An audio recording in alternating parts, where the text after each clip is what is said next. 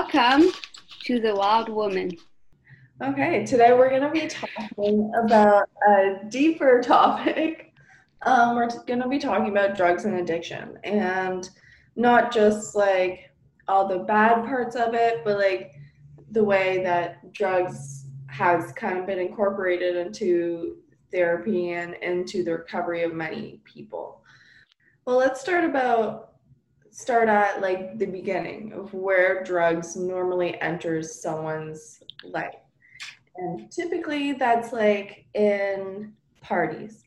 You mm-hmm. know, social atmospheres, a lot of people say that they're smoke social drinkers, a lot of people are social, say smokers when it comes to weed or even cigarettes and um, what's really big in Ottawa right now is using coke at parties. There's a lot mm-hmm. of going around at parties. So, Kemi, what kind of things do you know about that type of drug use?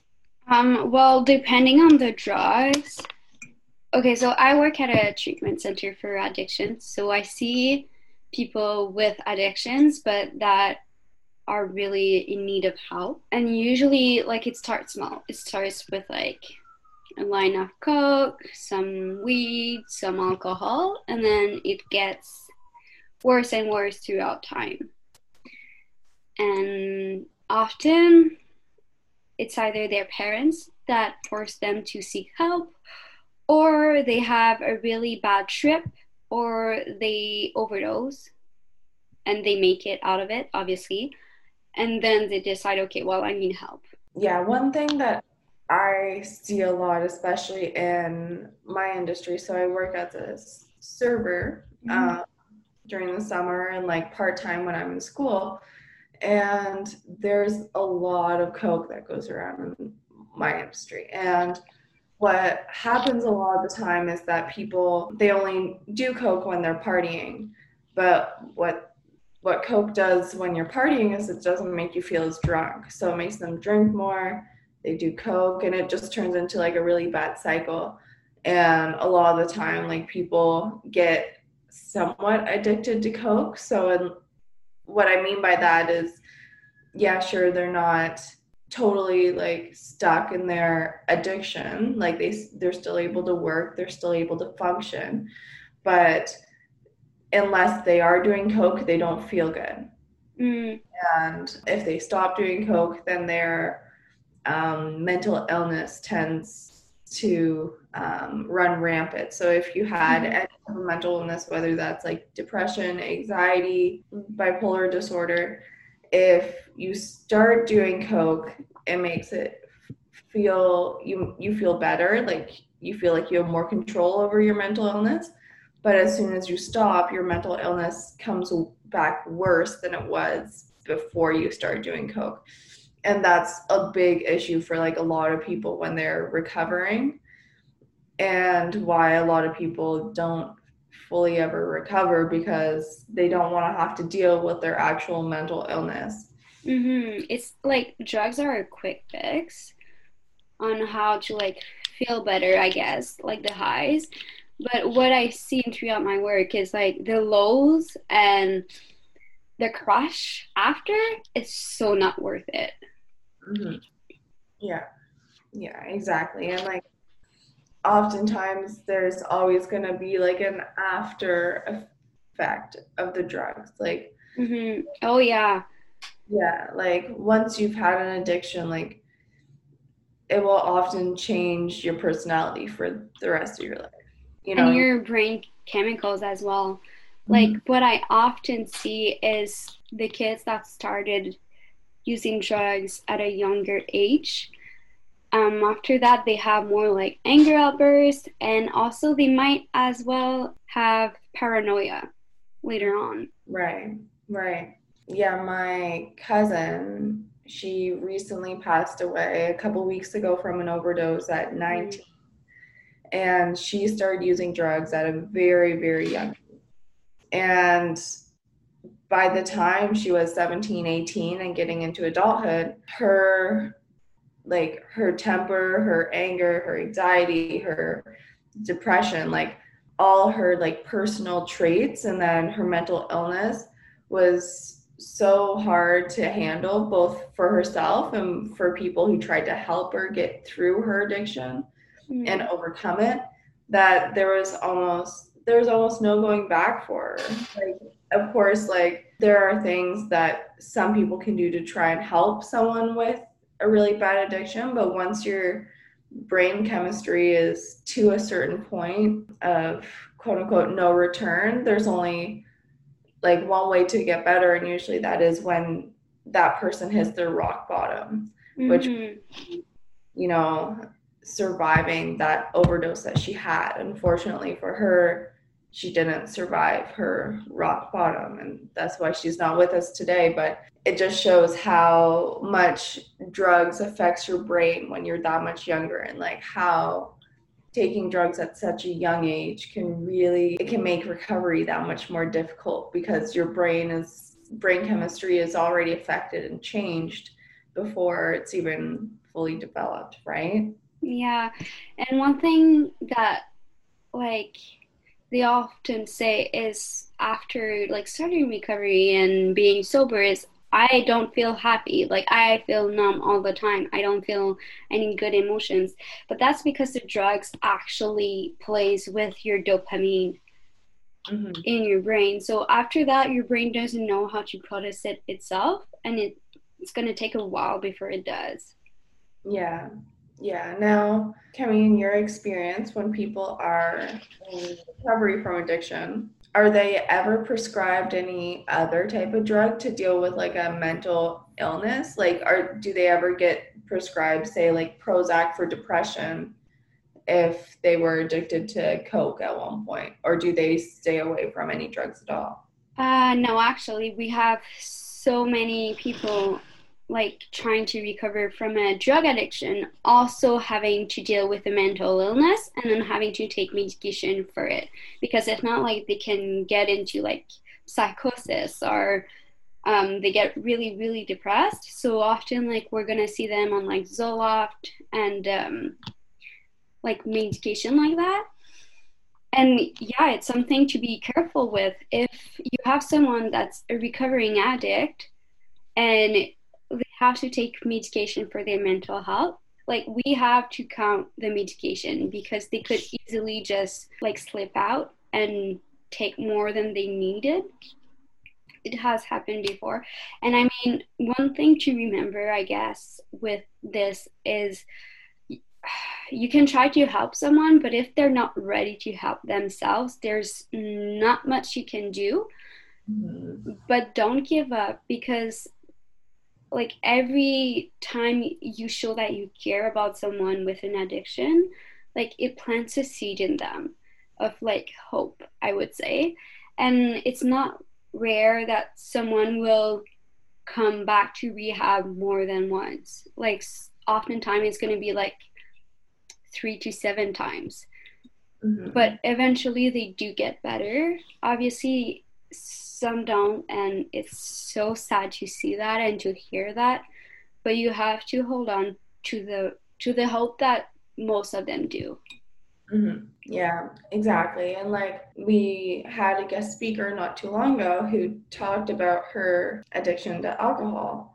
And what's interesting about something like that is her addiction kind of came from like partying with alcohol you know? Like she wasn't drinking alcohol every day, like it wasn't imposing on her life. But when she was at a party and she was drinking alcohol, it would always get out of hand. So she decided eventually that she didn't have a good relationship with alcohol and had to cut it out of her life. So there's an example of how addictions don't always have to be something that's controlling your life. You can be a mm-hmm. functional alcoholic, you can be a functional drug addict, but you still have to be cautious of whether or not you have a healthy relationship with it. Yeah. And and I think some part of it comes also with a little bit of denial at 1st mm-hmm. because they might say like, "Oh, I'm fine, I'm fine," but uh, oftentimes when they look back at it, they're like, "Okay, well, I lied to get money. My relationship weren't doing that great.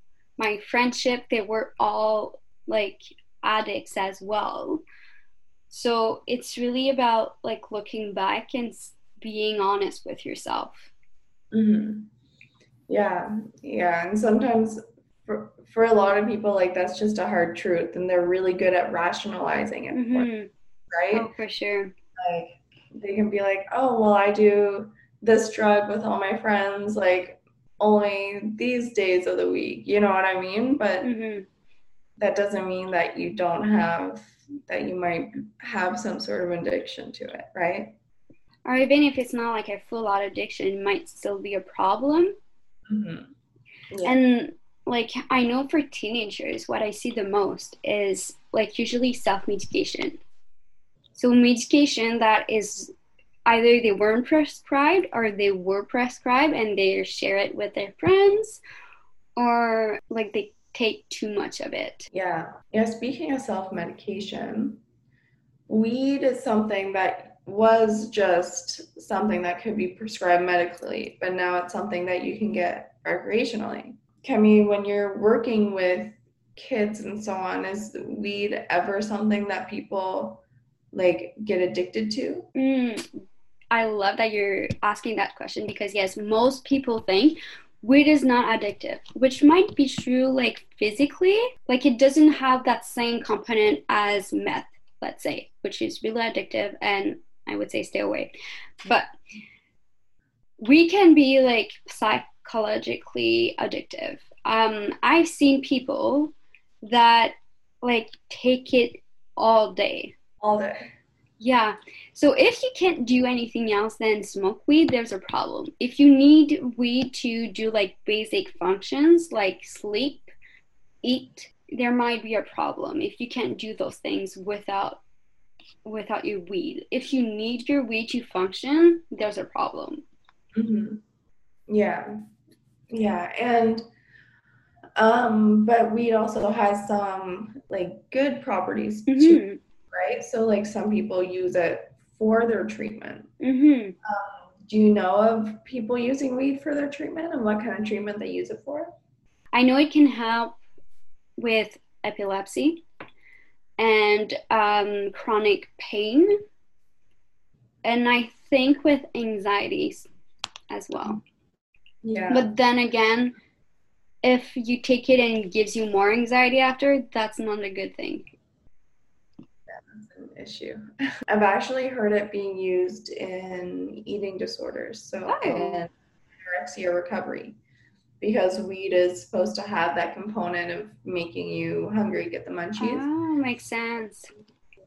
Yeah, so usually it's helpful for patients like when they when they've decided to recover to like start taking a little bit of weed and it just helps them like just eat food basically. Mm. One thing too that's also very popular now is CBD. Mm-hmm. So the difference between THC and CBD is that CBD doesn't have any like psychotic effect. It can be really good for for your body. You know, they say that it has some like anti-aging effects. I know that they're talking about anti anti-cancerous effects, but I don't know if that's proven or not, but CBD is also good for your energy, mental clarity, blood and, flow, I think as well. Yeah, and your it can help your mental health too. On just my body, like my muscles and stuff. Mm. Um, but it's something that builds up in your system. So unless you use it like all the time, regular regularly, it's gonna be hard for it to actually do anything and I'm not good at taking any type of pill or cream or anything. So I, I, I would never be able to tell you what it does for me. But I know that like what's interesting is for tr- for treatments of drugs. So let's say like even like cigarette, you can give them nicotine, right? Mm-hmm. Um, that's another thing that we do because we don't let them smoke at our at my work. So we give them like n- nicotine gums or patches. And the thing is like they can use that every hour. So how how healthy is it really? And also like for some of the opioid um, drugs they can give methadone. So really? yeah. So it is useful in the way that like it helps your body not well die on itself i would say because if you do if you do use drugs pretty often and then you quit cold turkey which they don't recommend you might have like your body can go into shock. So um, that's usually uh, what they do. They give methadone like the detox centers. Um, so actually at my work we're not a detox center. So like we are rehab so it's like after the the detox so mm. like there's different stages in recovery also i don't know a whole lot about detox and rehab but i do know that so my boyfriend's mom she was addicted to crack mm. a while ago and she had to go to detox of course and then she was in rehab for a while too and one of the most important things for her was community and support. Mm-hmm. And I think that um, that's really one of the most important aspects of treatment. It's just having um, a good positive group around you, whether it's other recovering addicts or whether it's you know just people you can trust and that love you and that want to see you get better.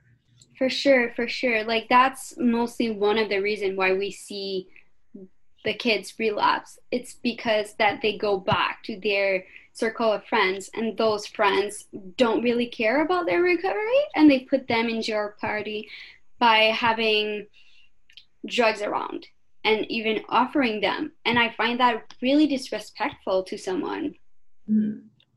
Yeah, for sure. And one thing that I I really take to heart is I went to some of the NA, so Narcotics Anonymous, uh, meeting with them. And I know some people are like, oh, like groups like that are not for me. Um, but at the same time, I find it so inspiring. And most of the time, it's the place where you don't feel judged. It's the place where you feel safe. It's a place where you feel accepted. And if you lack that in your life, like I really recommend to at least try it. It's not for everyone. And I think like you don't need to be religious to go there. You just need to have an open mind. Um, because even though they use like the word gods and stuff like that, it's all about like believing in a bigger purpose and believing in something bigger than yourself um, and having some faith in yourself, I would say, even. Mm, yeah, the whole reason why so many people turn to God during their recovery, and I'm not talking just addicts, but I know a lot of people with eating disorders, mm-hmm. with just mental illness that have turned to God to during their recovery. And a big reason for that is just, um, like you said, is to be able to have faith in something, to be able mm-hmm. to understand that like there's something that's bigger than you that's always going to be in your corner that can always support you. And yeah, you don't have to be religious to believe in a higher power or anything like that. But I do think that it's important to have faith.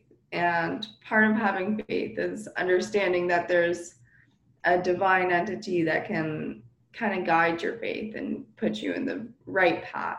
Even just like if you believe in, for example, like your grandma that's dead and you see it as as your angel even that is sometimes enough to help you like feel better about the world. Yeah exactly. I don't know much about it yet because i do need to do more research on it. Yeah. but now in therapy they're using uh, what we call plant medicine. It can be something like lsd that they use in a in a therapy context and it's about like helping to dive deeper and right. faster um and i know some people that say yeah like i take it on my own and like i'm having like an awakening but that's not what plant medicine is about plant medicine is really about like being in a safe context and then being guided by a professional okay so, we'll talk about that a little bit so there's actually like retreats Um, there's one in Costa Rica that I was looking at. It's really, really interesting. It's kind of really expensive, mm-hmm. but it's super interesting because it means that like you can have access to your subconscious mind way easier. So it's kind of like hypnosis, but even more, if that makes sense. Yeah, and what they do at the retreats is they microdose you mm-hmm. with plant medicines such as LSD. Um, so microdoses, I mean like tiny, tiny, tiny little doses, and they still do stuff because the people who go to these retreats aren't, well, they're not supposed to be addicts. so they're not used to taking any type of drug or anything like that. So once they take these micro doses of LSD, they actually have, they do like respond to it quite quite sensitively. Mm-hmm. It's still controversial, to be honest. But the one that do support it says like it's amazing and it helps so much and like after you don't feel like the same person and you feel like you've let go of a lot of trauma um, mm-hmm. so it's like trauma release and i know like even in psychotherapy they started using plant medicine for PTSD. Yeah, no, that's very cool. Now, when I was in therapy, I was on something called Prozac. And what's interesting about that drug is it does help, it helps regulate your mood. So I had a type of mood disorder called manic depression. So I'd have highs and lows basically. So the Prozac was supposed to level it all out. But what's nice about Prozac is that it's not supposed to be an addictive drug. And there's actually some people who take it to regulate their sleep. Yeah, and also people who to um, because it has anti-cancerous properties. So what really? Yeah. Mm-hmm. Like so, I was taking 20 milligrams of Prozac a day. That's what I take. Yep. Yeah. I know people who have taken up to 180 milligrams because wow. some of its other effects that it can have and because it's not addictive, right? Mm-hmm. So, uh, and it's like, if I'm not mistaken, it's one of the oldest like antidepressant, which is why like it's so used because like it's proven to have not so many side effects. I originally went on it for anxiety and depression. And I think one thing that we should like just mention is for any like psychological drugs, they say it can take a month to two months to stabilize for your system to really register and for the side effects to become less. So if like you've been on a on a med for like two three weeks, don't give up yet. Like it's mm-hmm. gonna take a while before your your body reacts well to it. I know a lot of people with mental illness have trouble like finding a right med that works for them. And I mean, I was lucky that was my first one and it worked for me. But I know a lot of people who are tired of having to like try so many different medications. Yeah. Yeah. And I don't know, it's sometimes important to remember too that like you don't always need a medication you know? And if the medication is almost triggering your mental illness because you're so frustrated about it then maybe try just focusing on natural natural remedies you know? Because you know the tools that psychiatrists give you your psychologists give you to try and reverse your habits like distractions. Um, but the tools that your psychologist or psychiatrist or psychotherapist give you, they're professionally trained to give you these tools to be able to get through get through your triggers. So if your drugs are becoming a trigger to you, even though they're supposed to be helping your mental illness, then maybe consider not using them. But always ask your your doctor first um, because I've seen people like quit cold turkey and that's not better either. It can give you really many side effects and even make you more suicidal. So be careful. Another thing is I see like it I think it's it's worse in the USA than here, but I see that even like sometimes I feel like doctors are too quick to give you drugs without actually looking at the root and like even saying like hey you might need therapy because i even know like some kids from work that had an addiction and they kept asking for different medication to like which fuel like their addiction and the like the doctor didn't even think about it and gave them the like the drugs because technically it is a drug it's just legal. Yeah.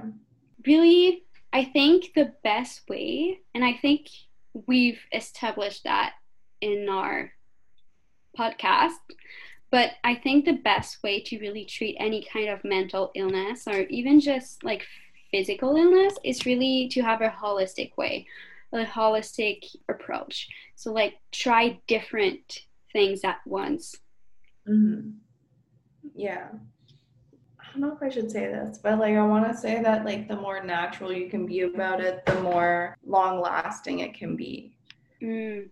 You know, at the end of the day, do you really want to be taking, do you really want to be on drugs your entire life just to feel okay? Some people can't afford to not be on drugs. You know, it's just like cholesterol.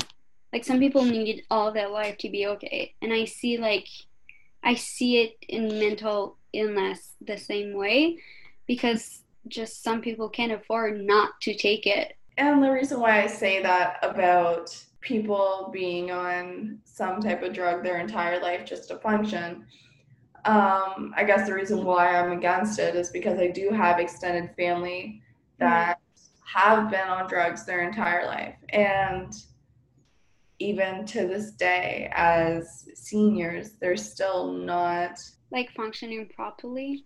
Yeah, yeah, exactly. Like their drugs have, like their lives are still consumed with drugs just in a quote unquote regulated way. Mm-hmm. And yeah, I, I just, at that point, I know that as much as my family still loves them, they can't treat them like real adults, they almost treat them like a, a teenager. Mm. You know, just because their brains just aren't functioning properly. That's sad. Yeah. Well, thank you for listening to our podcast about drugs and addiction with just the two of us. Hope you have a great day. Yes, thank you for supporting us and listening to our episodes. And I hope that um, you gain some knowledge. Mm-hmm. Bye. Bye.